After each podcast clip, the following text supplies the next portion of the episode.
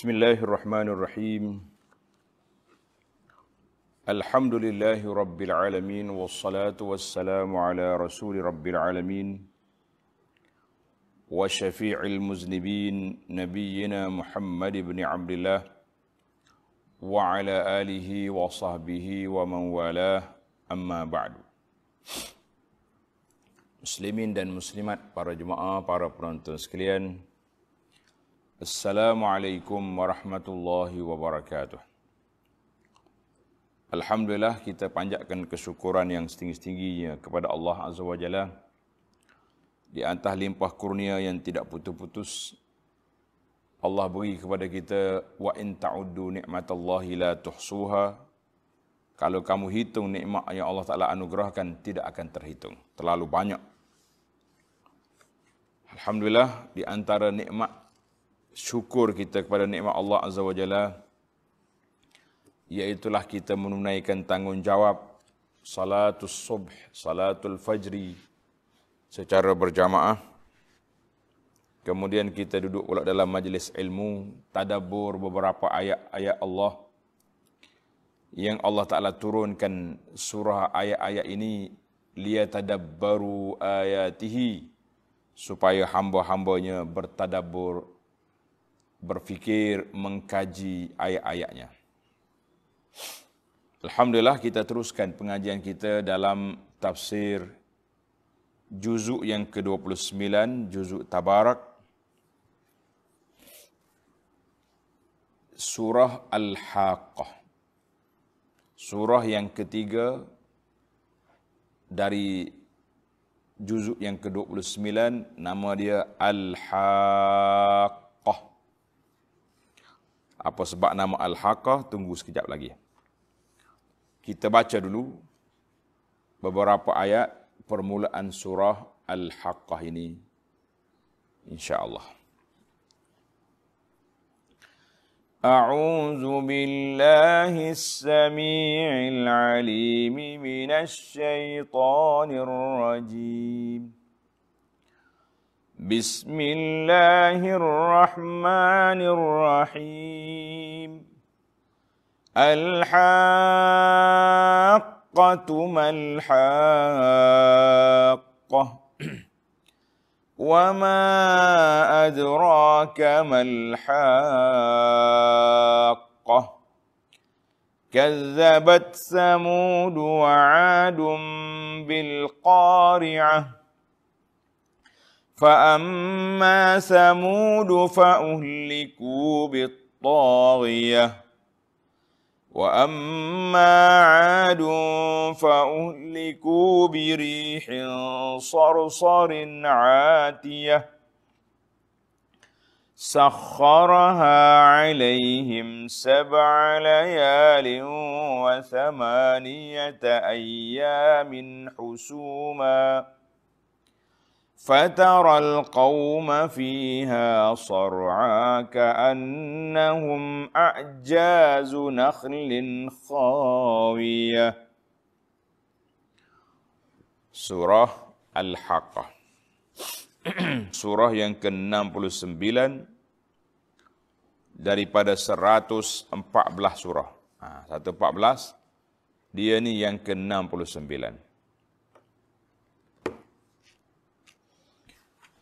Kita pergi kepada permulaan ataupun muqaddimah dulu.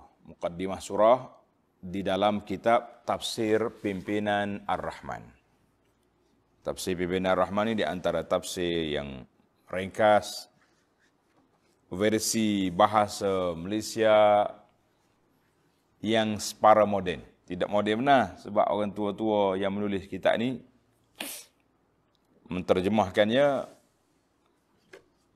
bahasa dia agak sedikit lama tapi difahami dan ada seninya yang tersendiri.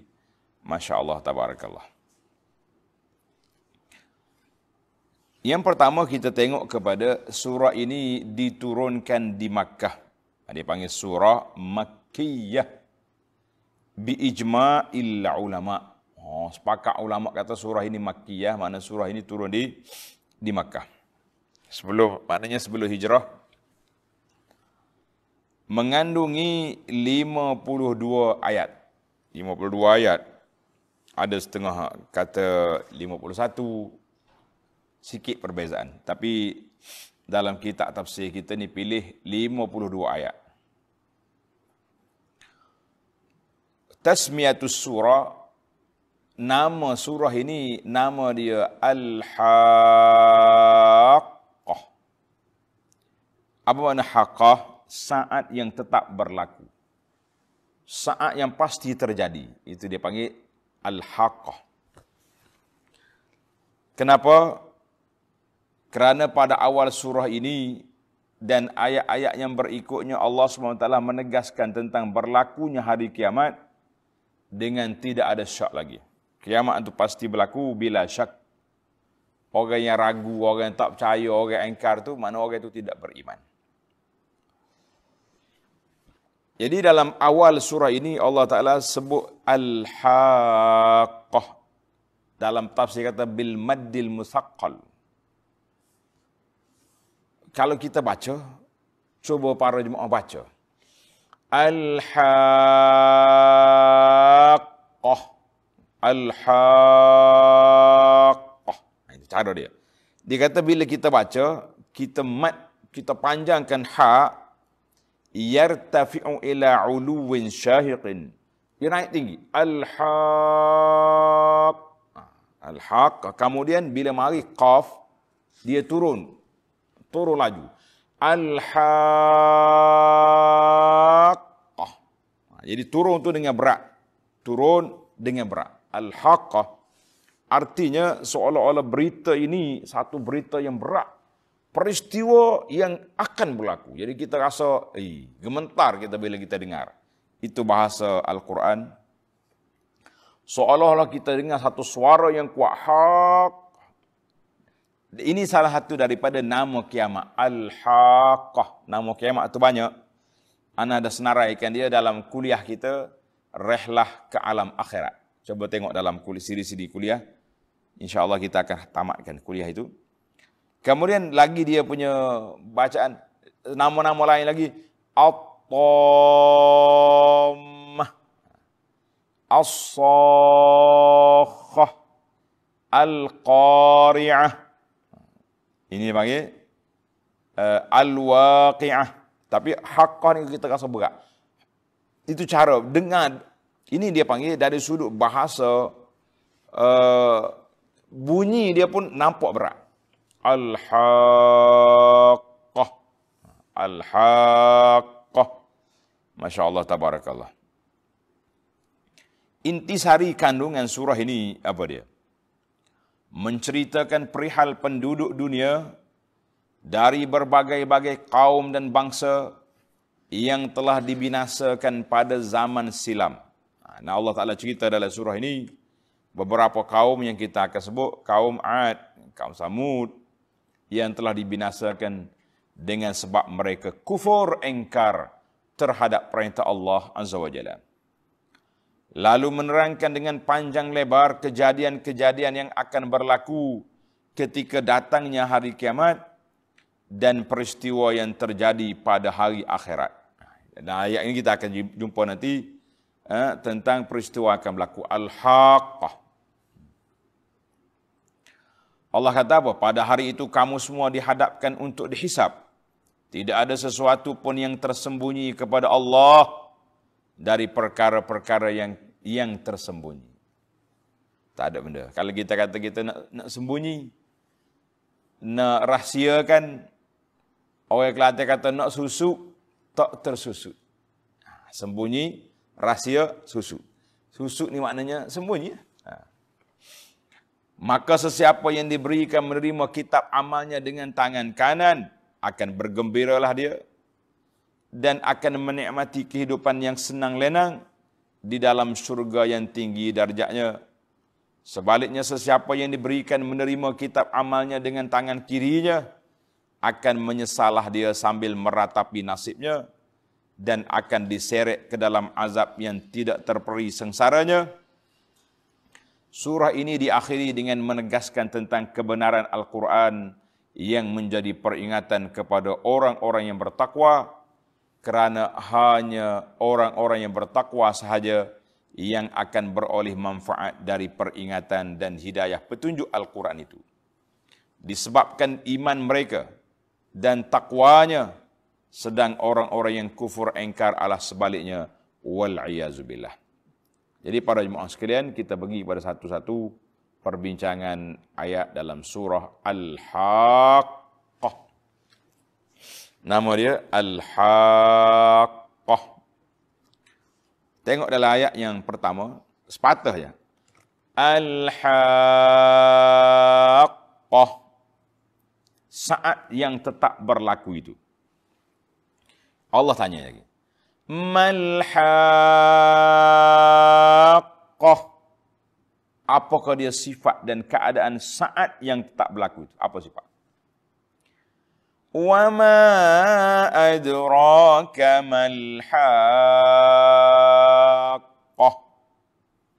Dan apa jalannya engkau dapat mengetahui tentang sifat dan keadaan saat yang tetap berlaku itu iaitu dalam kurungan saat yang berlaku itu iaitu hari kiamat. Tapi Allah Taala tak sebut sini. Tidak sebut. Jadi kalau kita baca dalam siri-siri yang lepas, kita dah bincang tentang kalau Allah tanya, wa ma adraka, biasanya dia beri jawapan. Itu fil ghalib.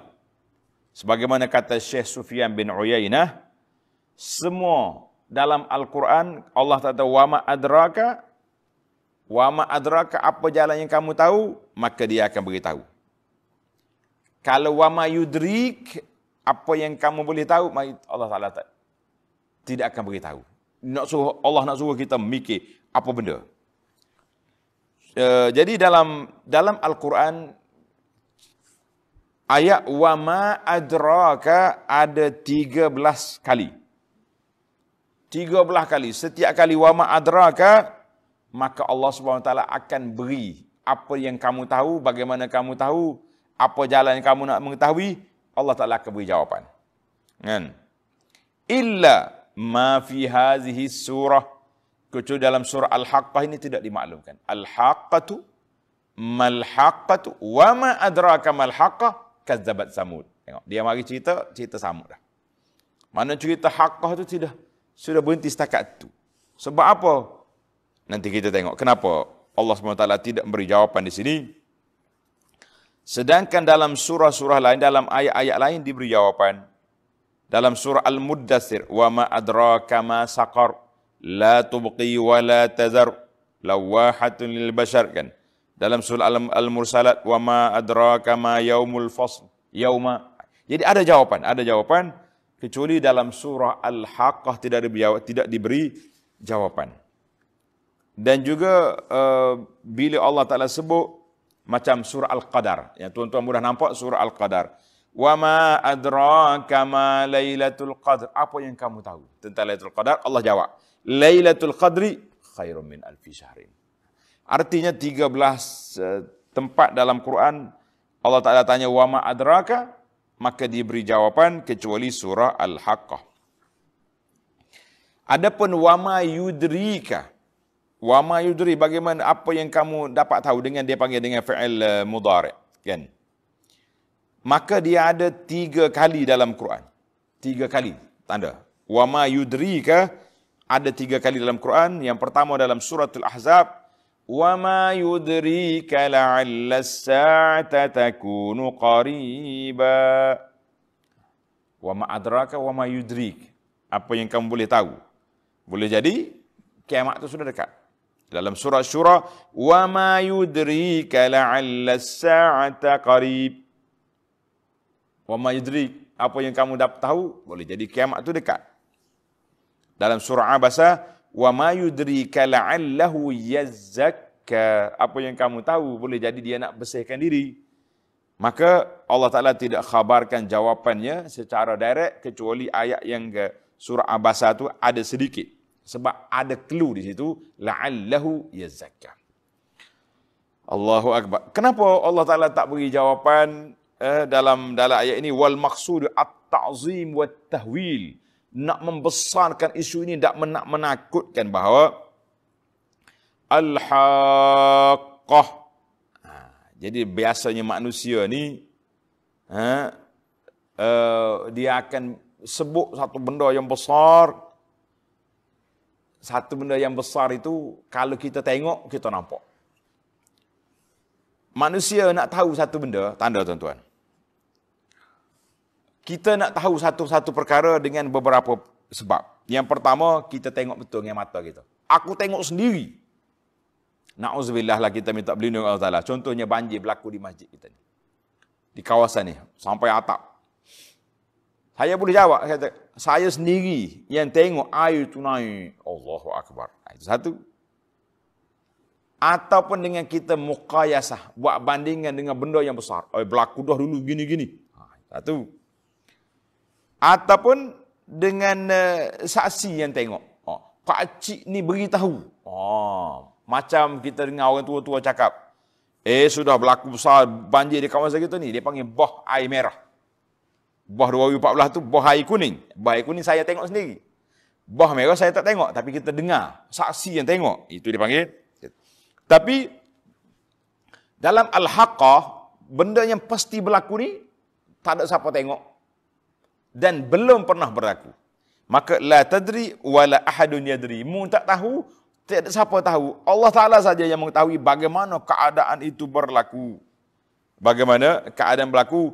Maka ayat ini memberikan kepada kita kesedaran bahawa betapa isu yang dibangkitkan di dalam ayat ini. Al-Haqqah. Suatu benda yang besar. Suatu peristiwa yang berat. Yang telah Allah Ta'ala tunjukkan peristiwa ini dalam ayat-ayat yang lain. Gambaran langit terbelah, matahari eh, jatuh, bintang bertaburan, bukit bukau terbang. Itu dia panggil uh, supaya kita berfikir, kita mengkaji. Kalau kita balik kepada makna al-haqq, al-haqqah ada yang mengatakan ambil daripada perkataan al-haqq, mana syai'un yahiqqu, syai'un yaqa. Al-haqqah satu benda yang akan berlaku akan terjadi. Allah namakan kiamat dengan macam-macam nama. Al-Waqi'ah. Ha? Mana waqi'ah tu? Benda terjadi juga. Eh, mana? Itu dia panggil Al-Haqqah dengan makna satu benda yang yaqa' akan terjadi. Akan berlaku. Ada juga yang kedua, makna Al-Haqqah yang kedua ambil daripada perkataan Haqqun. Al-Haqqah makna benda benar terjadi. Iaitu hak daripada kamalul adli yaqtadi albas. Kalau kita nak betul-betul keadilan kepada hamba-hamba Allah, maka dia mesti kena bangkit semula. Sebab ada orang atas dunia ni ditindas, dizalimi, diunaya, kena kenak ke orang, dia nak balas tak mampu. Contohnya orang besar kenak dia, dia nak balas tak mampu. Penguasa yang zalim, yang cukup lengkap dengan dia punya tentera juntanya dengan alat-alat. Mana rakyat nak mampu? Kamu buatlah atas dunia ni, tapi keadilan Allah Azza wa Jalla akan berlaku bila bila di akhirat esok kamu akan bertemu balik. Yang atas dunia ni kita bolehlah orang panggil lempar batu sembunyi tangan. Oh, eh, bukan saya yang buat. Pembunuhan ni bukan saya. Tak, ketua besar kata bukan aku. Ini menteri dalam negeri yang buat. Bukan aku. Ini polis yang buat. Bukan aku. Ini tentera junta yang buat.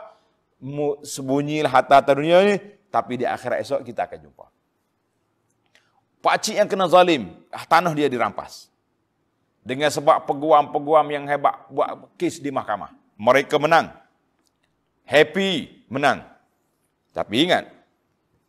Al-Mazlum orang yang dizalimi dengan keadilan Allah Azza wa Jalla hikmat al-muqtada al-adli mereka akan jumpa balik di akhirat ini ini kita takut masya-Allah maka al-hikmah al-ilahiyah hikmah Allah Taala kata kalau atas dunia ni kamu boleh sembunyi boleh boleh uh, rahsiakan tapi satu lagi mahkamah la tidak ada rahsia Allahu akbar maka uh, yang ketiga, makna yang ketiga al-haqq ambil daripada haqqun dengan makna kebenaran yang membeza berlawan dengan kebatilan, beza dengan batil. Hari atas dunia ni kita tak nampak. Tak nampak. Kita dengan orang kafir, dia kata dia dia betul. Orang yang masya-Allah tabarakallah suka ambil gambar. Bila berlaku tsunami di Aceh, masjid tak runtuh. Oh, ini tanda benarnya Islam. Masya Allah. Kita kata, insya Allah, tak satu daripada tanda. Jen. Eh, berlaku di tempat lain pula, kuil, ketik, orang panggil ketik, ataupun uh, temple, tempat sembah orang kafir, tak runtuh. Dia pula bangga, hei, ini benar. Atas dunia ini masing-masing boleh dakwa, dia benar, dia benar. Kita sama-sama kita pun boleh dakwa juga. Oh, ini? Mazhab kami pegang ni benar, mazhab alul haq, mazhab alul sunnah. Walaupun dalam Quran sudah ada hadis, kita nak kata apa? Sekarang ni tak ada. Atas dunia bolehlah nak buat tuduh menuduh, nak buat senarai-senarai, masuk orang dalam list, boleh je. Tapi ingat, kita ada lagi berjumpa di antara Allah Azza wa Jalla yang menentukan benar dengan salah di akhirat. Sebab itulah setiap orang itu kena duduk di atas landasan benar ataupun salah berdasarkan kepada kitab dan sunnah Nabi sallallahu alaihi wasallam dan juga huraian para ulama yang muktabar bukan dengan huraian kita sendiri ikut hawa nafsu. Maka bila kita tahu benar dengan salah yang menyebabkan manusia ini ada al-munafasah, ada berlaku pertembungan. Orang yang duduk atas hak akan berlawan dengan orang yang duduk batil. Orang yang batil dia kata dia hak juga dia berlawan dengan kita. Jadi kita akan lawan terus. Karena itu Allah Taala sebut dalam dunia ini kunna tara'iqa qidada jalan-jalan itu banyak tetapi nabi kita sallallahu alaihi wasallam bersabda kullun muyassarun lima khuliqalah setiap orang itu dipermudahkan jalan mana dia nak pergi jadi kalau kita Allah nak selamatkan kita kita ni bila dengar Quran dengar sunnah nabi sallallahu alaihi wasallam waqaf kita akan stop sekat tu ya tapi ada setengah orang ni eh sunnah juga tapi dia punya putar dia punya pusing nak suruh betul sunnah tu jadi hak seperti yang dia nak, maka berlakulah sedemikian. Baiklah para jemaah sekalian, maknanya kita tahu al-haq itu ada tiga perkara. Yang pertama, suatu yang akan terjadi sebagaimana al-haq terjadi. Al-haq dengan makna benar, sempurnanya keadilan Allah Azza wa Jalla, setiap orang yang lemah, yang dizalimi, akan mendapat pembelaan di akhirat. Hak dengan makna akan berlaku pemisahan di antara batil, hak dengan batil. Artinya, al-haqqah. Bila berlaku kiamat, tublas sarair, terdedahlah segala rahsia. Tiga perkara ini semuanya akan zahir di hadapan mata kita semua. Masya Allah, tabarakallah.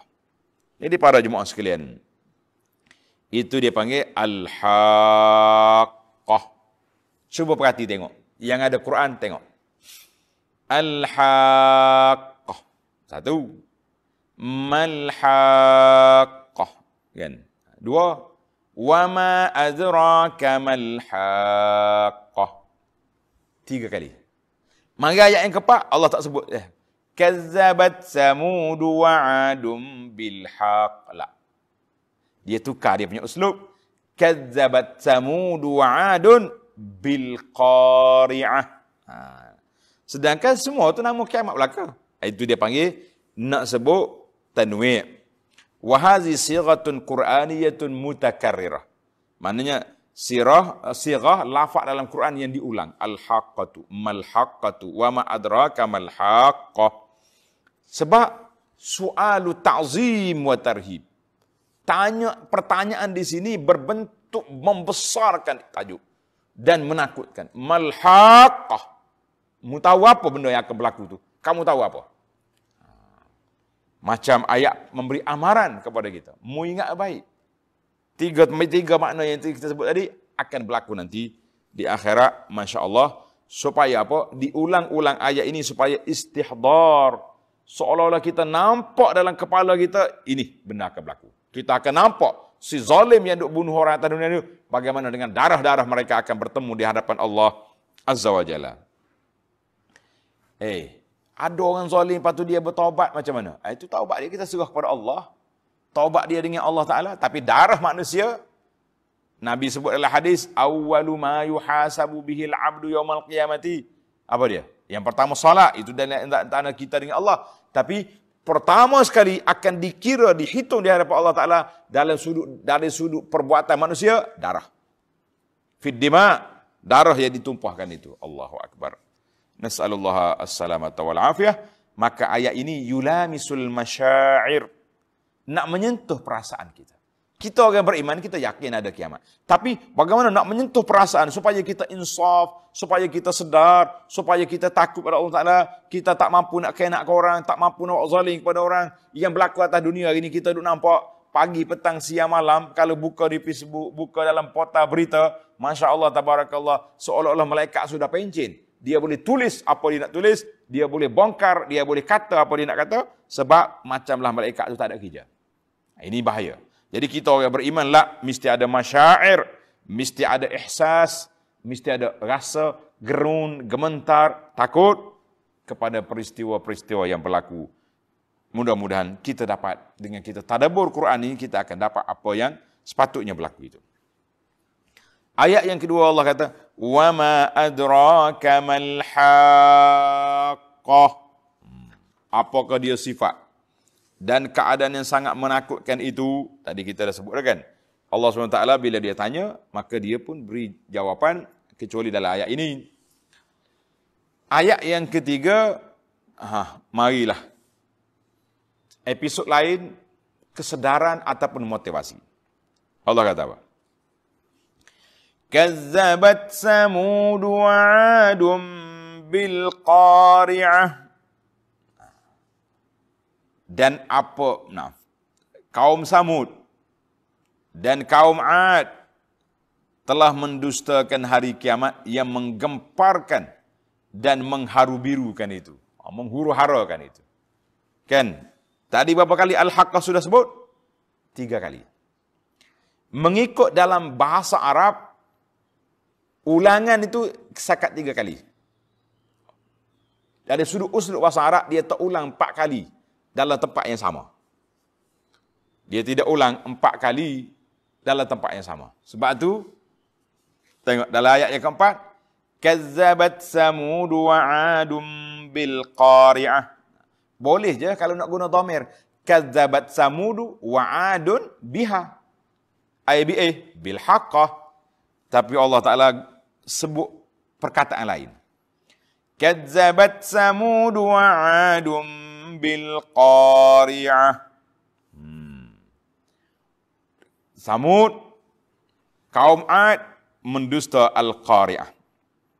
Sebab apa qari'ah? Dia tak sebut al-haqqah sebab sudah berulang tiga kali. Kali yang keempat tak boleh lagi dari sudut uslub bahasa Arab. Dia tak ulang empat kali. Ya. Macam kita juga lah kan. Dalam bahasa Malaysia pun dia tak boleh ulang benda yang sama. Kena tukar-tukar dia punya dhamir, dia punya Masya Allah itu dia sudut bahasa. Hmm. Maka Allah Ta'ala bawa mari nama baru kepada kiamat. Yang tak sebut lagi, nama dia Al-Qari'ah. Sebab apa para jemaah sekalian? Dalam surah Makiyah ni, surah-surah yang turun di Mekah ni banyak menyebut kaum Samud dengan kaum Ad. Kenapa? Tanda situ. Sebab mereka ini min qabailil arabil aribah. Di mereka ini termasuk di dalam kabilah-kabilah orang Arab.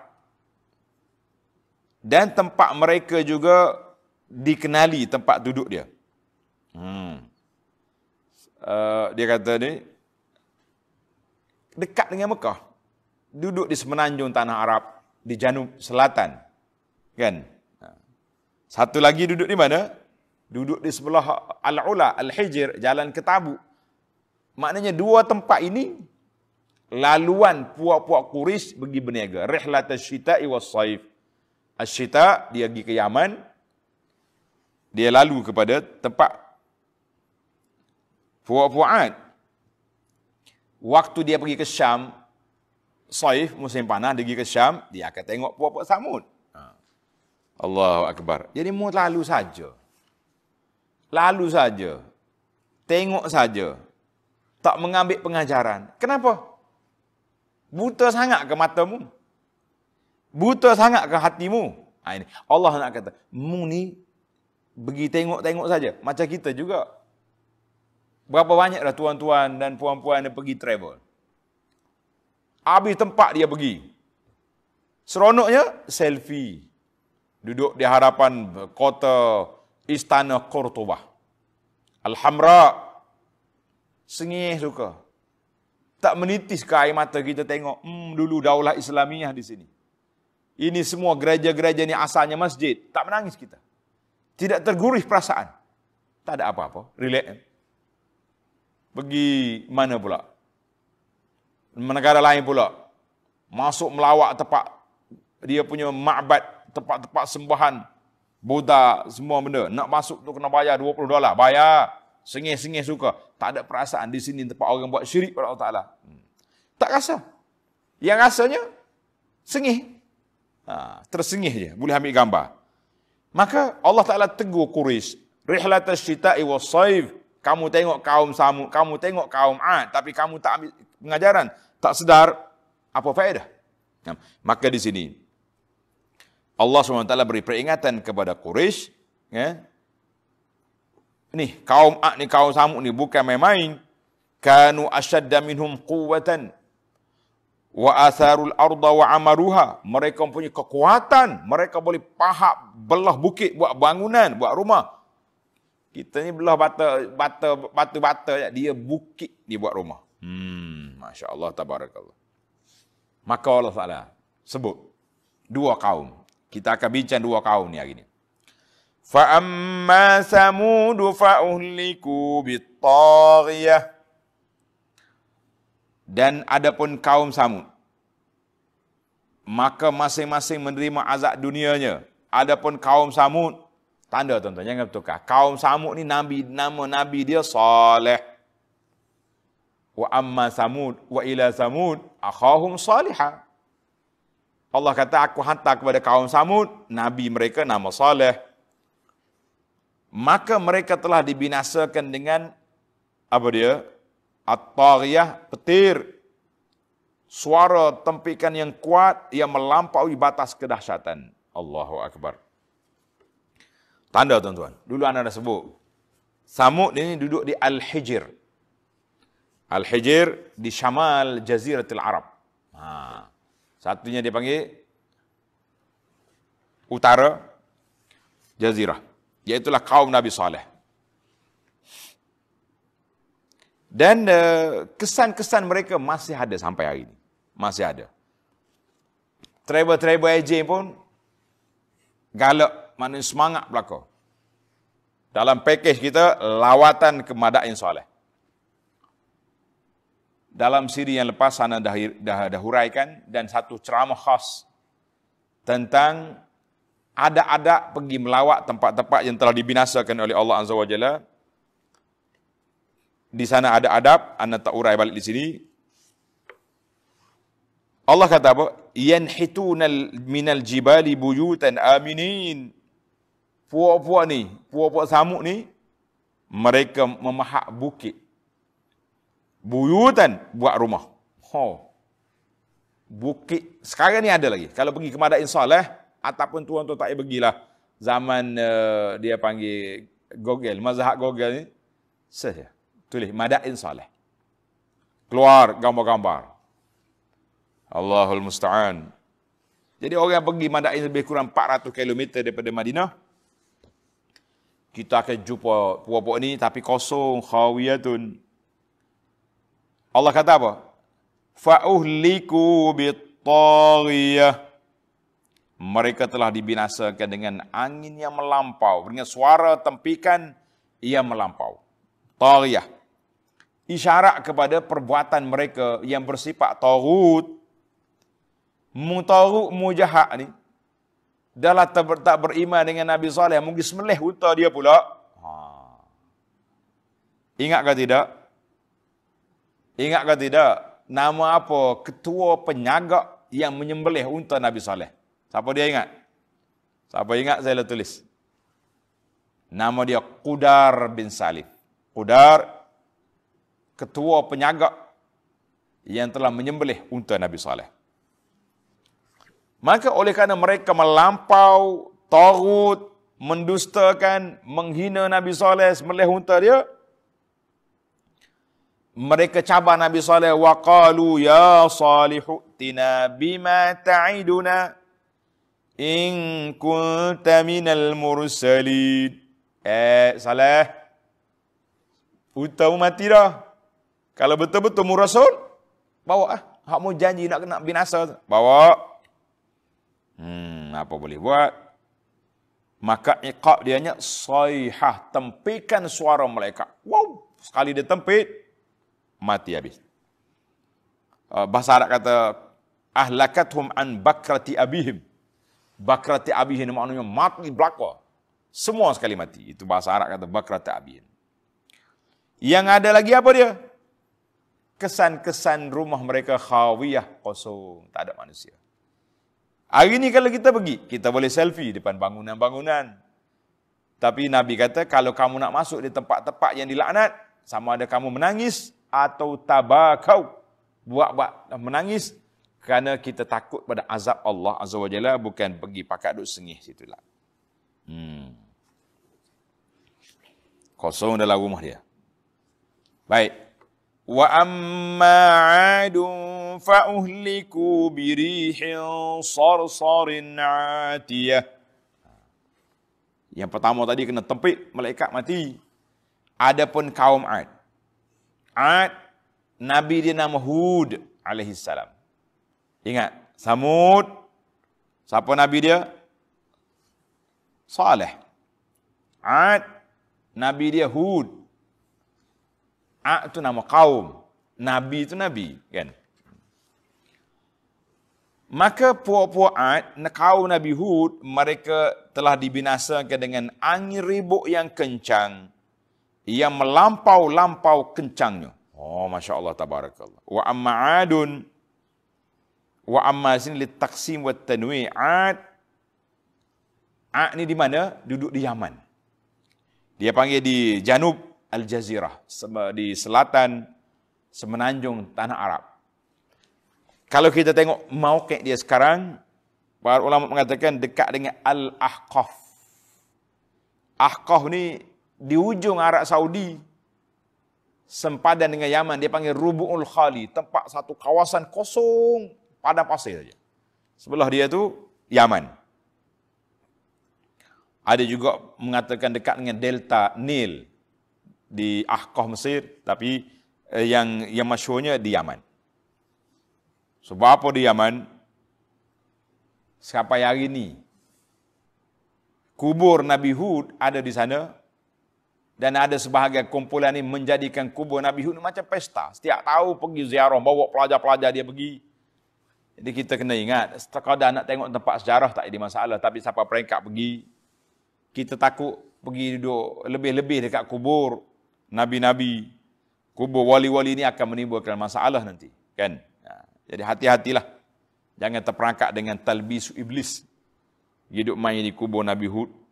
Ya. Nak ziarah, ziarah. Tapi jangan lebih lah sampai mereka menjadi ada istiadat. Setiap tahun mesti ziarah. Lah. Setiap tahun pergi umrah tak apa. Nah. Apa dia penyakit dia? Birihin sor-sorin angin yang kuat, angin ribut yang kencang. Ah. Al-atiyah yang sangat dahsyat. Oh. Apa makna rih as-sarsar? Sarsar dengan makna tasirru, kita dengar suara. Suara angin itu. Uh, itu dipanggil sarsar. Arak ni dia suka guna satu benda tu dengan bunyi dia. Sarsar. Bunyi. Ada kata sarsar dengan mana ar-rihul baridah angin yang sejuk. Angin yang sejuk. Jadi tak ada masalah. Angin sejuk, bunyinya kuat. Hmm, dua-dua sekali, lagi dahsyat. Kan? Ar-rihus sar tuhlikul harsa wa nasla. Kata di para para Arab, orang Arab kata, angin yang kuat itu membinasakan tanaman dan juga manusia sekali binasa. Kama salirihim fiha sirrun asabat harsa komin. Eh, bahasa Arab ni menarik tuan-tuan. Atiyah maknanya sangat kuat. Jadi kita belajar dua. Puak-puak Samud, kaum Nabi Saleh telah dibinasakan dengan tempikan. Kaum Samud, kaum maaf, kaum Ad, apa ni, yang menentang Nabi Hud alaihissalam dibinasakan dengan angin yang kuat. Hmm. Allah kata apa? Tengok ni. Dia detailkan di sini tentang kebinasaan mereka. Sakharaha alaihim sab'a layalin wa thamaniyata ayyamin husuma. فترى القوم فيها صرعا كأنهم أعجاز نخل خاوية dan diarahkannya Allah Ta'ala arahkan angin itu menyerang mereka tujuh malam, lapan hari. Terus menerus. Husuma. Tujuh hari, maaf. Sabah layalin wasamaniyata ayam. Lapan hari, tujuh malam. Sebab apa? Sebab hari itu dia mula dengan siang. Mana hari dulu. Hari satu, malam satu. Jadi, tujuh malam, lapan hari angin tu duduk serang mereka. Oh, tu habis. Cabut belaka lah. Main dengan tujuh malam ni kan. Hmm. Sakharha alaihim sab'a layalin. Ha? Wa thamaniyata ayam. Tujuh malam, lapan hari. Husuma. Secara berterusan. Allahu Akbar. Hmm. Ini Allah Ta'ala bagi tahu. Uh, lama tempoh mereka diazab. Nak boleh kau mati tu angin sejuk lagi, angin ribut lagi. Eh, takut kita. Allahu Akbar. Fataral qawma fiha sar'a maka engkau akan melihat kaum itu bergelempangan mati ka'annahum a'jazu nakhlin khawiyah seolah-olah mereka batang-batang pohon kurma yang tumbang dan lompang cabut kepala Ha. Tengok dalam ayat ni. Ayat tujuh ni kita tadabur sini. Allah guna sakharaha alaihim. Sakhara tu makna mempermudahkan. At-taskhir dengan makna Allah Ta'ala permudahkan. Kenapa Allah Ta'ala sebut dalam ayat ni sakharaha alaihim. Aku permudahkan atas mereka tujuh malam, lapan hari, angin ribut. Sedang itu dia panggil ayat perli ayat perli mana ada mudah macam untuk ahli neraka Allah sebut ayat fabashirhum bi'azabin alim berilah khabar gembira pada mereka dengan azab khabar gembira apa azab tapi dia panggil ayat perli kita ni ada kan sekali-sekala buat nakal lah kita lah waktu kita budak-budak dulu mak larang jangan main eh main juga akhir kali rubah luka tangan darah kaki. Mak kata apa? Ha. Main lagi, main lagi, main lagi. Silakan, silakan budak juruh ni main lagi. Ha, itu ayat perni. Bukan mak suruh main lagi. Kau itu duduk menangis itu dah. Allah kata, Sahara, aku permudahkan. Sebenarnya, aku binasakan kamu. Jadi ayat ni dia panggil ayat. Allah SWT nak peringatkan kepada kamu, mu ni main-main dengan aku, ambil, ambil. Hmm. Dalam ayat ini dia kata apa? Uh, sakhar alim fatara qauma fiha sar'a sakharha alaihim. Allah Taala permudah kepada mereka dengan angin. Rih. Dia beza di antara rih dengan riyah. Kalau kata rih mana angin satu ya? Kepala angin tu ribut tu rih. Kalau riyah ni angin yang pecah-pecah. Angin yang kecil-kecil. Ini seronok kita. Dia panggil spoi-spoi bahasa. Maknanya suka kita dengan angin-angin kecil kan. Ada ada juga hadis hadis tapi kata ulama kata hadis ini tidak sahih. Kata ada doa Allahumma ja'alha riyahan wa la taj'alha rihan. Kalau kita tengok angin kelak mari, kita doa ya Allah jadikan dia tu angin-angin yang kecil, jangan jadikan rih, satu angin yang besar yang boleh membinasakan. Ha, Allah Taala sebut dalam surah Ar-Rum Allah kata, "Wa min ayatihi an yursilar riyaha." Wa min ayatihi di antara tanda-tanda rahmat Allah Taala kasih sayang dia kepada kamu, yursilar riyah dihantar kepada kamu angin-angin. Angin-angin yang kecil-kecil ni, seronok kita. Dan untuk kapal berjalan, untuk orang menumbuhkan tumbuh-tumbuhan, uh, penyak apa ni, pendebungaan, angin tu mari tukar bunga pokok jantan dengan ke pokok pokok betina. Tapi kalau angin satu angin je, ah sudah. dia akan dia akan mati lalu. Hmm. Mana angin besar berlaku. Beza dengan riyah. Dalam surah Az-Zariyat Allah kata apa? Iz arsalna alaihim riha. Ar-rih, mana satu angin yang aqim. Rih angin yang kuat. Ha, itu beza di antara, kalau tengok dalam Quran, riyah biasanya untuk untuk apa? Untuk perkara yang baik-baik. Untuk nikmat. Tapi kalau rih, azab. Hmm, Masya Allah. Habislah kita. Tempoh azabnya 8 hari. Wa amma qawluhu ta'ala husam, husuman. Husuman ini, dia kata penggunaan dalam bahasa Arab tidak masuk. Sebab dia makna dia muttasilatun berterusan. Sama dia ta'ayyam husuman. Angin itu tak putus-putus. Tujuh malam, lapan hari husum. Terus berterusan berlaku. Tak berhenti-henti. Ha. Orang Arab namakan Husam, Husam tu dengan makna pemutus nama pedang. Pedang itu dia panggil Husam. Sebab apa? Sebab dia boleh potong benda-benda. Potong pala orang boleh, potong tu potong ni boleh. Ha, itu dia panggil Husam. Hmm? Husam. Bila mari Husam, mari angin yang berterusan ini apa jadi? Fataral qawma fiha sar'a mu tengok manusia bergelempangan berguli bating orang Kelantan kata. Ah bergelempangan ataupun berguli bating. Ah tulis bahasa Kelantan bergelempangan dengan mana berguli bating. Guling kuat. Baru ni orang sibuk dengan kubah guling nama kuih tak? Mari PKP ni tak banyak dah kuih pelik-pelik. Kubah guling tak ada tai itik tak ada. Jadi alhamdulillah. Baiklah. Allah banding di sini setara mana yang bergelempangan mereka itu ka'annahum a'jazu nakhlin khawiyah. Hmm. Maka seolah-olah mereka batang-batang pokok kurma yang tumbang dan lompang. Lompang itu cabut kepala. Dalam bahasa Arab kata, a'jazu nakhlin khawiyah.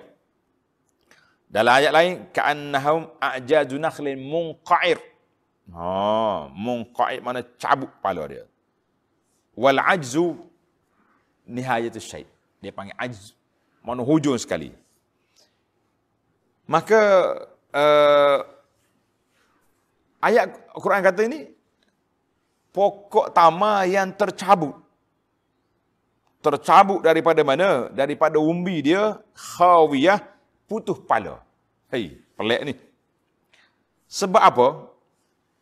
Sebab biasanya pokok kurma ni dia umbi dia tu kagah. Sebab akar duduk dalam tanah. Kalau mati pun batang dia mati tapi tunggu dia masih ada. Kali ni tak. Allah kata apa? A'jazu nakhlin khawiyah. Pokok tamat cabut daripada umbi dia dan khawiyah kepala dia putus. Oh, nak ceritanya ulama tafsir kata khawiyah maktu ar-ras. Mana umbi dia cabut, pala dia putus. Habis rain lah tu. Maknanya sangat kuat angin tu. Gambarannya angin ni biasanya pokok taman dia terbalik. Tapi umbi dia ada, hak ni terakak semua sekali. Wal'iyazubillah. Sehingga itu dia panggil qallama yahdus. Jarang berlaku pada pokok taman. Cabut daripada umbi ni jarang. Patah batang boleh. Tapi cabut tidak boleh. Pokok taman dia boleh patah atau boleh condong tapi dia tidak tercabut. Ayat ini Tuhan kata tak. Cabut daripada umbi. Ha. Sehingga dibuat satu masal bandingan orang Arab kata uh, al-a'jazu minal i'jaz. A'jazu minal i'jaz. Allah sebut pokok taman tercabut daripada umbi termasuk dalam i'jazul Quran, bahasa Al-Quran yang cukup dalam. Membayangkan pokok tamat cabut mu tengok orang bergelempangan mati. Allahu akbar. Kita kata ini di antara uh, di antara perkara yang berat. Fahal tara lahum min baqiyah. Dengan demikian dapatkah lagi engkau melihat sisa-sisa mereka yang masih hidup? Jawabnya tak jumpa lagi lah. Mana masih hidup lagi? Tidak ada lagi yang yang masih hidup. Semuanya sudah mati. Hmm. Allahu Akbar. Uh, panjang lagi cerita kita ni. Itu baru cerita kesedaran Allah Ta'ala beri kepada Quraisy. Eh Quraisy, Mu jangan berani-berani lawan aku. Kamu jangan engkar perintah aku. Mu tengok tak? Kamu berjalan pergi ke Syam, tengok kaum Samud. Pergi ke Yaman, Rehatus Sita, Rehatus ni. Pergi ke Yaman, mu tengok kaum Ad. Tak sedar. Tak insaf. Tak dapat faedah. Maka ini satu celaan kesimpulan daripada ayat ini muslimin dan muslimat para penonton para jemaah sekalian apa yang kita buat apa yang kita dapat bahawa peristiwa kiamat berlaku maka Allah Taala nak tunjukkan kepada kita supaya ambil kesedaran dengan mengkaji kisah sabiqin kisah-kisah umat yang terdahulu supaya kita menjadikan iktibar dan pengajaran kalaulah kamu derhaka kepada Allah Taala, kalau kamu tidak ikut perintah Nabi sallallahu alaihi wasallam, itulah masir yang akan menimpa kamu. Mungkin atas dunia ini tak ada apa-apa. Eh kita kadang-kadang kita kagum dengan oh, apa ni kehebatan negara-negara barat, toleransinya, integrasinya, integriti hebatnya kan. Sekali dia mai huru-hara apa dia, mengamuk puak-puak hitam apa ni orang-orang hitam mengamuk di, di nak kata apa? Maka kita orang Islam biarlah kita acuan kita. Alhamdulillah kita duduk dalam negara yang aman damai yang baik-baik gini.